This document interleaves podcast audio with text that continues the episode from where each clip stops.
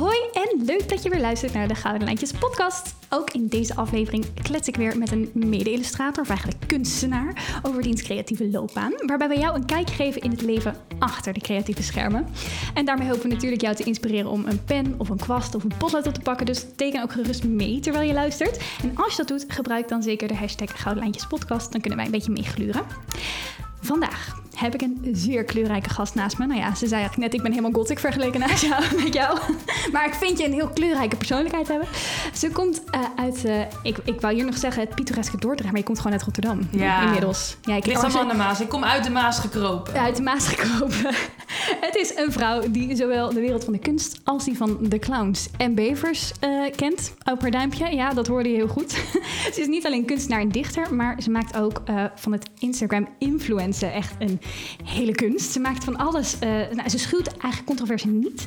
Uh, ze maakt van alles een interessant onderwerp van, uh, van sensualiteit. Wat doe je daarmee? Sensualiteit, seksualiteit, zelfspot. Maar zeker ook wat haar heel erg belangrijk aan het hart, wat haar heel aan het hart ligt, zijn belangrijke onderwerpen zoals autisme, zoals feminisme, zoals cyberbullying, veganisme en vrouwenvoetbal. Ja, heel belangrijk. door haar eigen ervaring met autisme geeft ze een uniek perspectief op overprikkeling.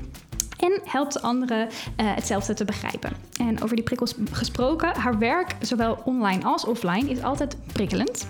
En streeft tegelijk naar het toegankelijker maken van kunst voor iedereen, als ik dat goed zeg. Mhm. Uh -huh. Mignon, want daar heb ik het over, werkt voor uh, autonoom in principe toch? Ja, maar ja. je illustreert ook onder het alias Studio Stout. Ja, mm, druipt weg, maar kunnen we het zo over hebben? Oké, okay, kunnen we het straks over hebben.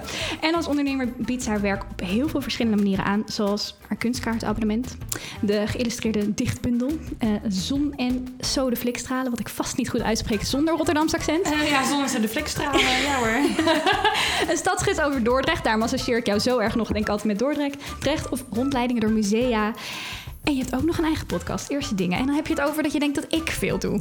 Jeetje, jeetje meid. Welkom, gezellig dat je er bent. Mignon Nusseling, ik heb je naam nog niet eens helemaal volledig gezegd. Ja. Maar onder Mignon denk ik dat veel mensen je ook al kennen, want dat is zo'n unieke naam.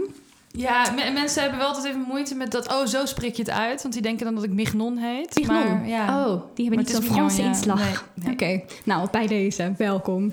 Ik zat meteen toen ik het uh, uh, introductie dingetje over je aan het schrijven was... dacht ik, oh ja, ik noem mezelf eigenlijk illustrator... maar ik zie jou wel echt als kunstenaar. Ja, ik zou mezelf ook geen illustrator durven nee, noemen. Ja. Nee, ik vind um, dat veel tekenaars zichzelf onterecht illustrator noemen en dat veel illustratoren, illustratoren zichzelf onterecht tekenaar noemen.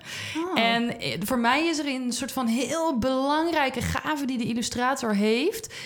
Waarvan sommige tekenaars al zeggen dat ik hem heb, maar ik ken te veel illustratoren om te zeggen dat ik dat mij ontbreekt. En dat is het talent of de gave of de mogelijkheid om heel anekdotisch te tekenen. Hmm. Dus wat in de kunst of in de autonome kunst een soort van, ja, eigenlijk uh, een beetje um, gehekeld wordt van. Oh, maak het maar niet te anekdotisch. Laat het ook uh, multi-interpretabel. Ja. Dat, dat is juist zo knap als je dat kan. Als je in één illustratie duidelijk maakt. Bijvoorbeeld ook... Ja, je kan dat natuurlijk voor een kinderboek heel speels doen. Maar je kan het ook uh, denken aan een gebruiksaanwijzing. Ja. Heel strak en uh, misschien wel een beetje saaiig doen. Als je in één illustratie een heel verhaal kan vertellen... Ja, dan, dan laat het misschien voor de kunst weinig over. Maar dan heb je zo'n ontzettend talent in de hersens en de vingertjes. En dat, dat durf Ja. ik dus niet te zeggen dat ik dat heb. En dan denk ik, nu moet ik mezelf wel illustrator noemen.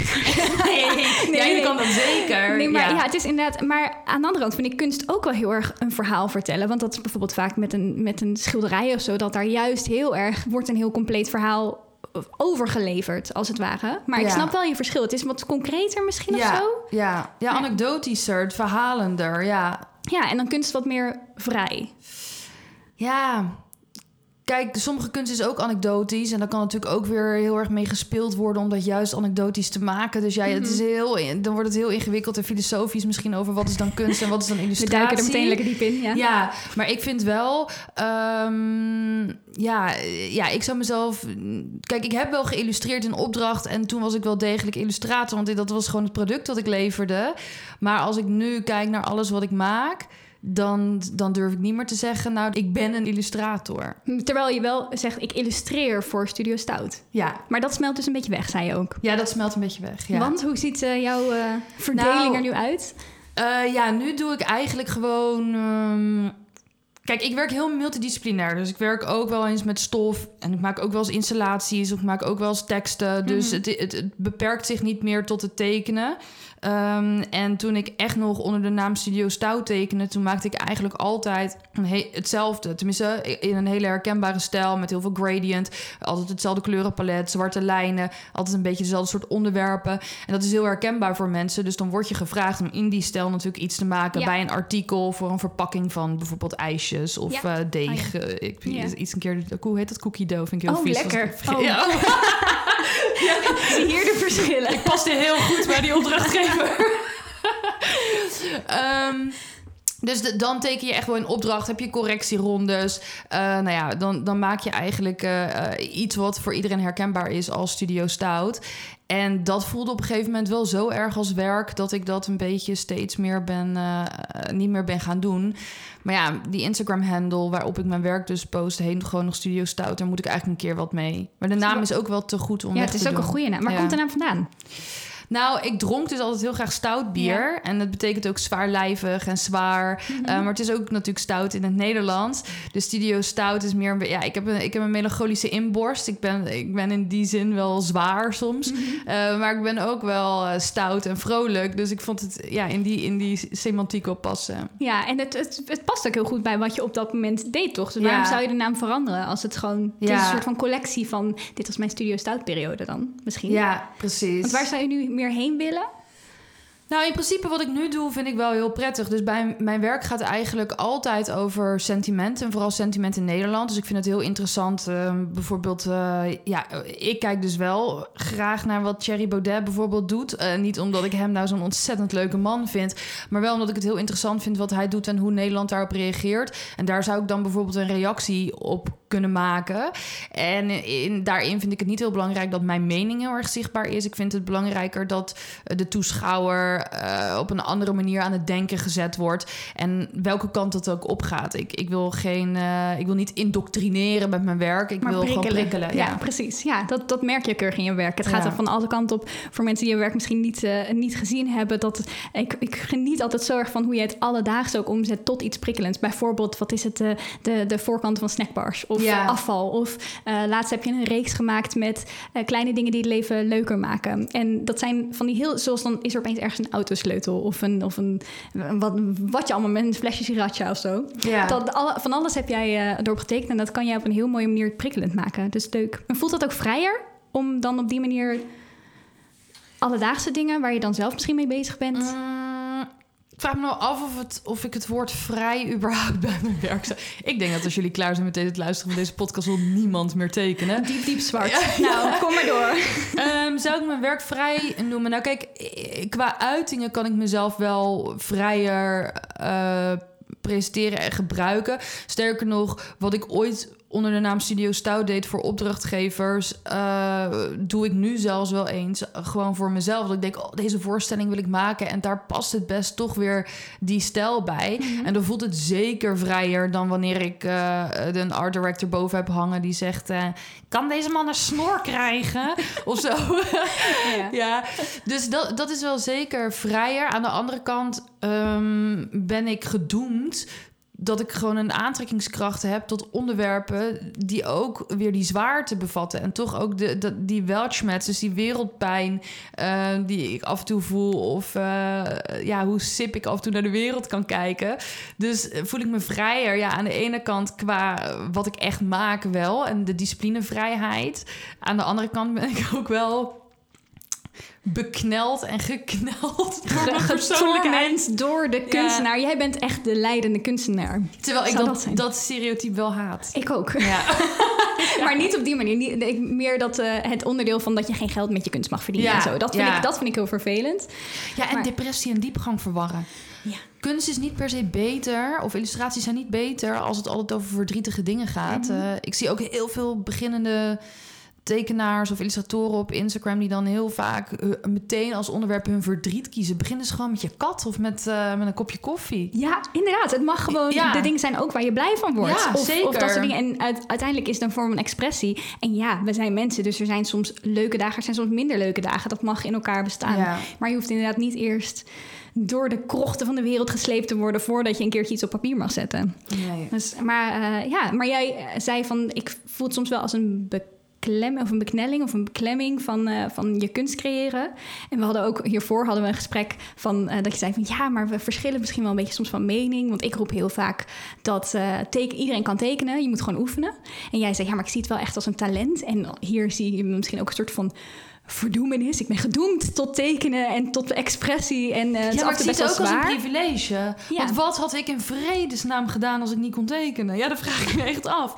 Want ik overal waar ik heb gewerkt, ik heb ook voor, want ik heb eigenlijk ben ik opgeleid tot fotograaf. Ik heb echt voor reclame, ik heb hele rare dingen gefotografeerd voor mijn werk bij reclamebureaus. Ik, nou ja, goed, hoe zal ik- het gaat over tekenen hier, dus ik zal ik niet te ver over Is ook uitweiden. Maar creatief. laten we zeggen, ook blote vrouwen met fruit en zo. Ehm, en eh, nou ja, daar, vanuit daar is mijn carrière een beetje verschoven. Maar als ik dus niet dat creatieve, ja, geboren was met een creatief talent. Ja, zelfs dat creatieve binnen een reclamebureau was voor mij al een hel. Dus wat had ik dan gedaan? Maar is het dan ook niet dat het juist dat creatieve talent eruit voortkomt dat je die behoefte hebt? Een soort van om je uit te drukken. Er moet iets uit, dus dan komt het sowieso wel. En dat is misschien wel een creatief talent. Eh, of misschien dat je het makkelijker kan uitdrukken omdat ja, jij kan maar ik tekenen. bedoel denk ik meer van... Kijk, nu kan ik geld verdienen met, nou ja, laten we zeggen tekenen. Maar als ik niet had kunnen tekenen... en ik had me er ook niet toe kunnen zetten om dat te oefenen... Mhm. waar jij in gelooft... dan, eh, dan had ik misschien, nou ja, toch iets... ge- ik heb NG en T gedaan hè, op de middelbare school. ja, maar ik vind het niet zo gek met jouw liefde voor de natuur. En dat soort dingen. Ja, maar al En die hele installaties ik maken. Ja, dat is wel. Ik, ben, ik hou ook van timmeren en zo. Maar dan had ik dus nu waarschijnlijk in een laboratorium aan, aan, aan chemotherapieën gewerkt of zo, weet je wel? Nou, dan was Misschien ik binnen... had je wel de creatieve oplossing gevonden ja, daar. dan, was dat dan creatief... was ik het ongelukkigste mens op aarde geweest. Dus daarom Ja. zie ik het ook als een privilege. Ik zie het zeker. En ik denk ook dat dit heel erg ehm, dichtbij komt het eeuwenoude debat van nature versus nurture. Ja. Ik bedoel, er is natuurlijk zoiets. Er zijn mensen die, die meteen, zodra ze uit de baarmoeder komen wandelen, eh, bij wijze van spreken al iets moois op papier kunnen zetten. Maar ik denk ook wel dat, kijk, ik ben ook best wel eh, bevoorrecht geboren met gewoon alle, alle, alle, alle, hoe zeg je dat, Ehm, spullen die je nodig hebt om te ontplooien. Eh, maar als ik heel erg talent had en ik had dat niet, dan was dat misschien ook niet tot uiting gekomen. Nee. En andersom denk ik dat er ook heel veel mensen zijn die zichzelf laten tegenhouden doordat ze dat talent initieel niet hebben. Maar misschien wel de spullen hebben. Of weet je, de, de, de mogelijkheid hebben. En dan nog niet durven oefenen doordat ze die belemmerende gedachten hebben. Ja. Dus ja, het haakt gewoon heel erg aan elkaar. Talent en, een- oefenen. Ontzettend vooroordeel dat het hebben van tekentalent eh, betekent dat je iets eh, realistisch tot hyperrealistisch kan natekenen.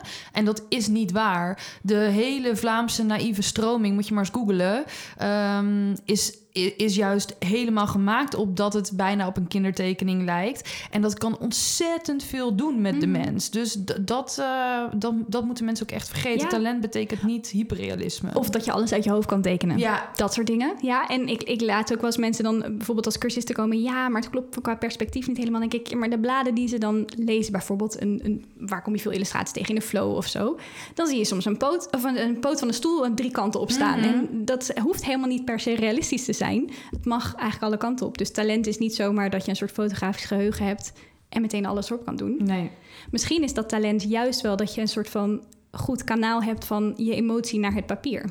En dat heb jij zeker, Ja, volgens mij. dank je. Is er, is er, zijn er ook bepaalde projecten die eh, dicht aan je hart liggen? Ja, ik heb wel een keer ehm, orgaan gemaakt wat aan je vreet als je dus liefdesverdriet hebt. Dus Mhm. dat orgaan bestaat niet, maar er voelt, het voelt echt alsof... Nou, toen ik heel erg liefdesverdriet had, voelde het echt alsof ik van binnenuit opgefroten werd.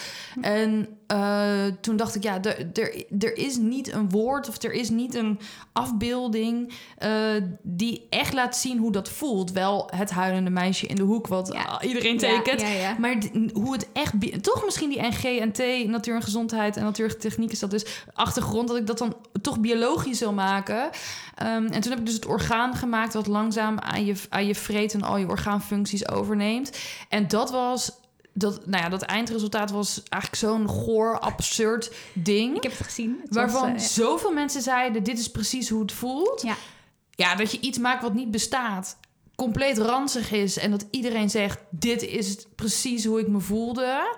Ja, dat, dat voelt wel heel magisch, alsof je dus iets hebt, iets hebt weten te vangen wat dus al die tijd bestond, maar niet in beeld. Ja, The Invisible Things. Ken Ja. je ook? eh, oh, en Andy J. Pizza, die heeft daar nu een heel eh, boek over Invisible Things, zoals emoties en eh, of bijvoorbeeld. ehm, ik, ik kan even geen invisible thing noemen, maar dit soort dingen. Zoals, Ja, oh, cool. zoals liefdesverdriet. Ja. Bij hem gaat het meer een kinderboekenkant op. Maar dit wat jij doet, is denk ik inderdaad een van de moeilijkste dingen. Om iets te begrijpen wat er niet bestaat. En anders dan realistisch natekenen. Mhm. Maar echt expressie. Dat is misschien wel hetgeen wat ik zie als... Nou, weet ik niet. Kom weer terug bij kunst en illustratie. Ik dacht, misschien is dat wel echt een kunst. En de illustratie meer tekenen wat er al bestaat. Ik weet het niet. Nou ja, misschien is dit een filosofische vraag die we nooit beantwoorden. Ja, nou, ik vind wel dat illustratie, als ik kijk naar wat er bijvoorbeeld in de Volkskrant staat of zo, het wordt wel, er mag wel steeds meer, vind. Ja. ik. Dus eh, illustratie en kunst gaan ook steeds meer aan elkaar schuren. En er zijn ook kunstenaars die natuurlijk illustreren in opdracht. Ja. Ja, dan blijven ze natuurlijk kunstenaar. Ja. Ik bedoel, kunstenaar Manzoni, die heeft ooit gezegd... alles wat ik maak is kunst. En die heeft daardoor zijn drollen in blik verkocht als kunst. Dus ja, uiteindelijk bepaalt de kunstenaar zelf wat hij is. precies. Ja, het kan natuurlijk alle kanten op. Ja, ik, eh, ik eh, zal deze filosofische kwestie nog een keertje goed eh, door me heen laten gaan. maar ach, wat het ook is, als je maar lekker aan het creëren bent.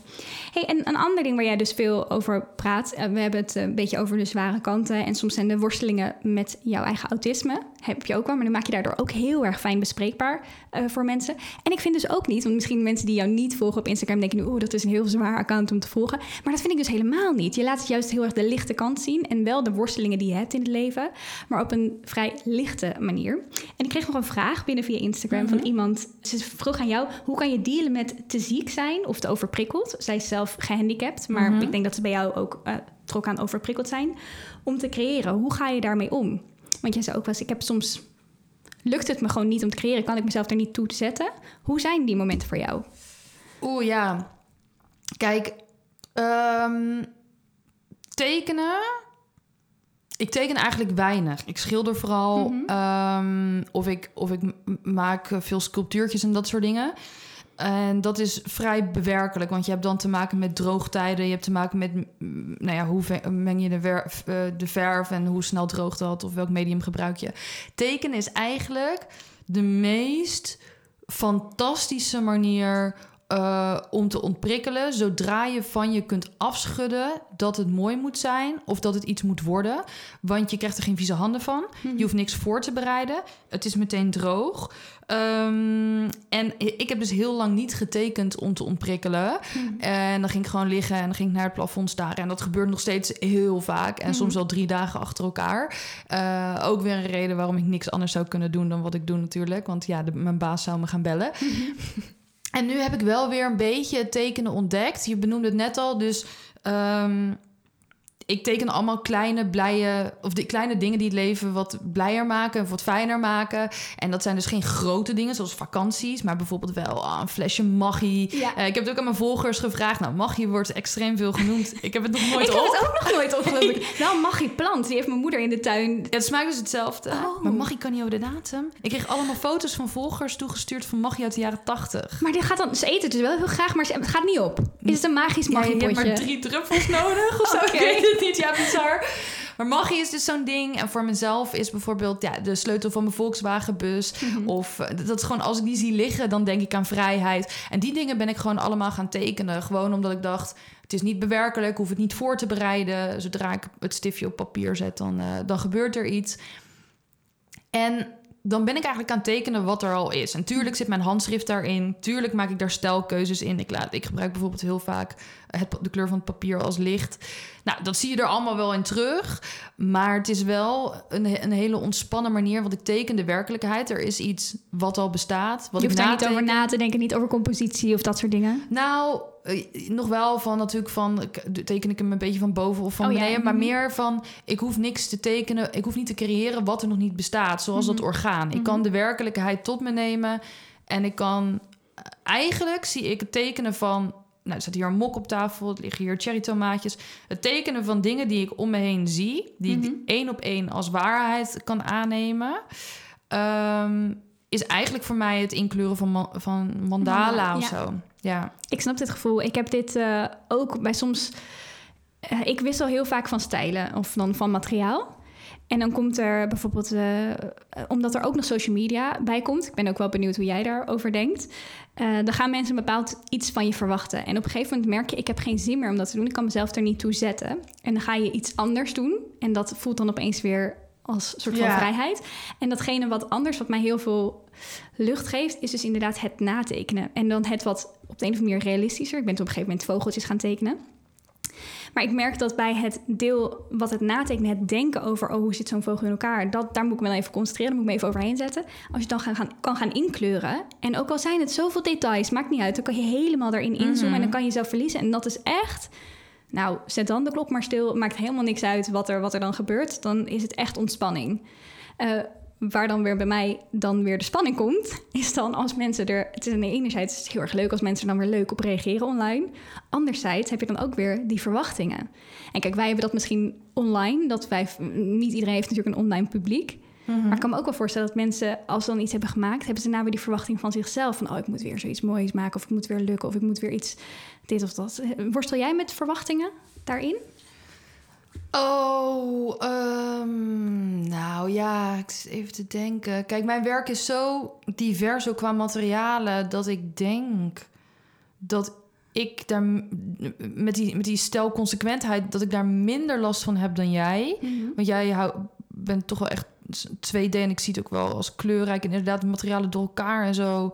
Ik herken daar de verschillen wel in. Mhm. Maar het is wel, ik denk voor mensen een minder eh, rollercoaster. Ja. misschien is het als, het als het op een of andere manier heb je eerst een, een, een, een hoe zeg je dat, een kostuum wat uit een maandverband bestaat. Ja. En daarna heb je een heel klein schattig augurkje op de muur. Inderdaad, dat, Ja. dat verschilt wat meer dan bij mij of een vogeltje of een... eh, Ja, dus ik denk dat is. heel veel mensen bij mij geen idee hebben waar ze eigenlijk naar zitten te kijken. Um, maar ik heb wel heel veel last van mezelf. ja, Ja, zeker. Nou, ik kan bijvoorbeeld iets wat ik heb gemaakt, eh, dan vind ik het even prima. En dan ga ik mijn atelier uit. Dan kom ik de volgende dag eh, terug. Ja. En dan eh, wil ik mezelf echt slaan, zo lelijk vind ik Oh, het. of ik waar? voel echt misselijkheidsgevoelens. Dan, Hm. dan kan ik echt hele nare dingen tegen mezelf zeggen. Van Mm. ja, je kan niks. En Mm, gadver, lelijk. Ja. Mhm. En dan, zeg ik, dan ga ik gewoon eventjes naar buiten en dan kom ik terug en denk jeetje, ben ik toch geweldig. Wat is dit goed. Heerlijk. en zie je dan ook je kunstwerk of is het toch gewoon ergens Nou, wat- achterin? Wat ik heel vaak doe is als ik bijvoorbeeld s'avonds naar mijn ehm, eh, naar huis ga of zo, na het werk in mijn atelier, ik maak altijd goede foto's ervan. Mhm. En dan ga ik thuis, ga ik er nog vaak op inzoomen, want ik kan het niet loslaten. Als ik ook vind dat ik het heel goed heb gedaan, of als ik het niet goed heb gedaan, ik wil er toch naar kijken. Mhm. Dus dan ga ik naar die foto's kijken, ga ik inzoomen, inzoomen. eh, en dan maak ik een lijstje van, oh, dit ga ik nog aanpassen, dit ga ik nog aanpassen. En dan kijk ik de volgende ochtend of die, of dat zelf, of die kritiek zelfkritiek was, of dat het gegronde eh techniekkritiek is. En wanneer vind je het dan gegrond? Ja, dan heb ik gewoon een gesprek met mezelf. Ja, ik weet niet of iedereen dit kan. Maar da- ik, ik weet soms wanneer ik dingen uit emotie eh, niet of wel mooi vind. En dan pas ik ze ook eigenlijk niet snel aan. Omdat ik Mhm. mezelf gewoon niet kan vertrouwen dan. Dus dan neem ik even een nacht afstand. En dan kijk ik aan dat lijstje. Maar dit gaat echt als het om een wat grote schilderij gaat. Ja. Bijvoorbeeld kijk ik of dat lijstje ook klopt. En of ik het wel of niet wil aanpassen. En soms is het als je één dingetje aanpast... hoef je de rest niet meer aan te passen. Dus ja... eh, je bent zelf niet echt betrouwbaar Nee. in je mening over Oh, jezelf. We kunnen zo kritisch naar onszelf zijn, hè? Ja, maar zelfkritiek is ook maar een mening. Je neemt gewoon Ja. iedereen serieus die iets over jou zegt. Nee, heel groot gelijk. Nou, weet ik niet. Heb je niet juist dat soms dan mensen juist de slechte dingen die nemen ze wel serieus en de goede dingen nemen ze dan niet serieus? Daar heb ik soms wel eens last van. Dat je dan de complimenten niet serieus neemt. Die, ja, ja, ja, je zegt maar wat. En de slechte dingen. Of is dat een, eh, is dit een therapiemoment voor mij? Ehm, kijk, ik heb echt geleerd... 100% lof en alleen maar complimenten, dat is niet de waarheid. 100% negatieve dingen is Mhm. ook niet de waarheid. Maar je zit ook niet te wachten op de meest genuanceerde eh, klant of deelnemer of volger die heel, elke keer heel genuanceerd gaat uitleggen als een soort kunstcriticus waarom het een soort van Ik vind dat je meer in 85% deze stroming had moeten werken. Ja. Precies. Dus vaak wat je krijgt is gewoon niet de waarheid. En Mhm. wat ik ook wel gemerkt heb, ehm, is dat mensen bijvoorbeeld heel enthousiast worden van herkenbaarheid. Dus bijvoorbeeld die kleine fijne dingen die ik nu teken, om eh, Mhm. eigenlijk een beetje uit mijn eigen somberheid te komen, die vinden mensen heel leuk, omdat het dingen zijn die zij ook heel leuk vinden. Zij Ja. houden ook van magie, zij houden ook van, eh, ja, inderdaad, sriracha of zo, of eh, wat dan ook. Dus vinden ze dat mooi werk en zijn dat heel snel bereid om te kopen. Terwijl ik werk nu ook aan een soort van ehm, ja, sculptuurtjes van kweekvlees die in ratten, eh, hoe heet dat, in muizenvalletjes zitten. Oh, en er zit een klinkt heel, heel, het ziet ook heel goor uit. En er zit heel veel vocht overheen. Dus met heel verschillende materialen en Mm, moeilijke droogtijden en zo. En eigenlijk vind ik dat. Ehm, Mhm. Zowel autonoom als technisch gezien veel beter werk. Mhm. Maar dat vinden mensen dan toch een beetje te afstotelijk. Of ze, het brengt ze niet het plezier. Wat een, bijvoorbeeld een tekening van een ehm Van lolly, een snoepje of een lolly. Ja, wel precies. doet. Ja, ja. En dan denk ik, ja, dit is ook weer een mening.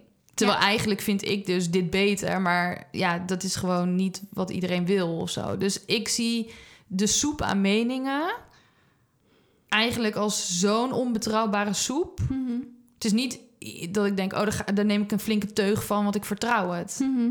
Ja, maar misschien, jij krijgt ook best wel, omdat je zo heftig, eh, heftige onderwerpen bespreekt en ook best wel soms controversieel voor dingen staat, denk je best wel die soep flink heet over je heen gegooid krijgt soms. Ja, maar er zitten ook lekkere verse stukken Mhm. groente in die soep en zo. En dat Ja. het, als die over me heen gegooid wordt, dan zie ik die ook zeker wel zitten. Ja. Maar ja, ik zie, ja, het is, het is wel ehm, een, een hele grote groep met meningen. En uiteindelijk, tuurlijk zijn er meningen die belangrijk zijn of die echt verstand hebben.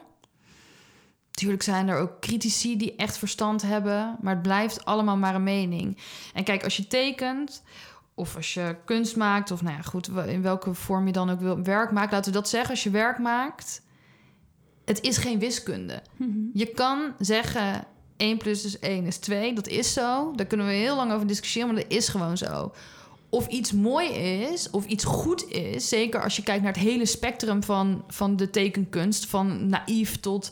eh, nou ja, er zijn echt mensen die tekenen zoals kinderen. Mhm. Je kunt niet zeggen, tuurlijk is er zoiets als techniek, maar zelfs dat begrip wordt opgerekt. Ja. Dus je kan niet zeggen of iets klopt. Dus al die critici hebben gewoon eigenlijk überhaupt nooit een gegronde mening. Zowel inderdaad de beide kanten van het spectrum. De positieve hebben niet per se een podium op te staan. Nee, en de negatieve nee. ook niet. Eigenlijk niemand.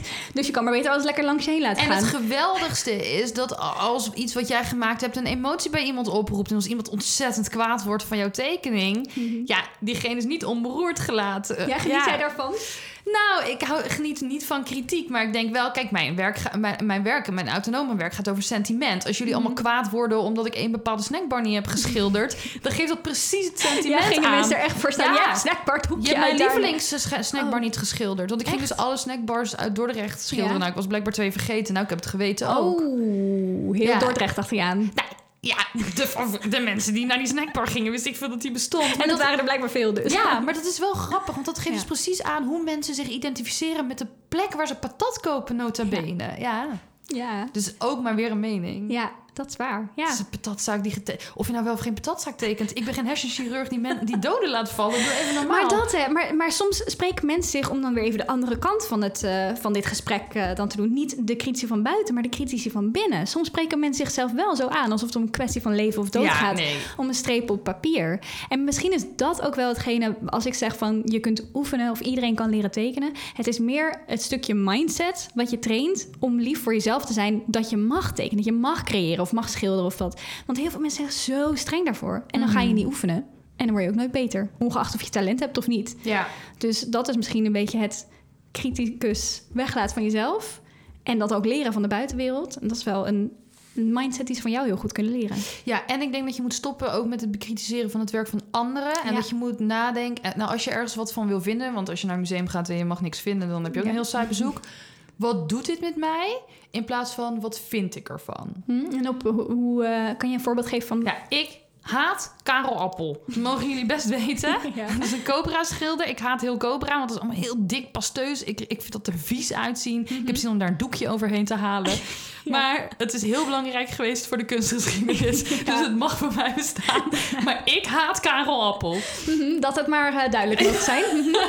Karel Appel ligt daar geen nacht wakker van. nou ja, misschien draait hij zich ergens om. Je weet het niet. Nee, maar de- de- de- kijk, maar ik vind dat gewoon echt niet mooi. Dus, maar het doet heel veel met mij. En het allerlekkerst is natuurlijk dat ik zo onnoemelijk kwaad kan worden van Cobra. Want waarom is dat? En dat is omdat het onrustig is. Omdat het dik en pasteus is. Zoveel olieverf kost klauwen met geld. En dan maak je dit. En dat doet dus allemaal dingen met mij. En dat maakt het voor mij wel kunst. Dus ook iets niet mooi vinden is een kostelijk, heerlijk gevoel waar je heel dankbaar voor moet Je zijn. voelt tenminste iets. Ik voel iets. We zijn mens. Ik, kijk, een Cobra schilderij ophangen in mijn huis ga ik niet doen. Maar ik ga er altijd naartoe in een Nee, niet elke dag lekker dat heerlijke gevoel als je naar de wc gaat... dat je daar lekker even een pasteus schilderij op de muur...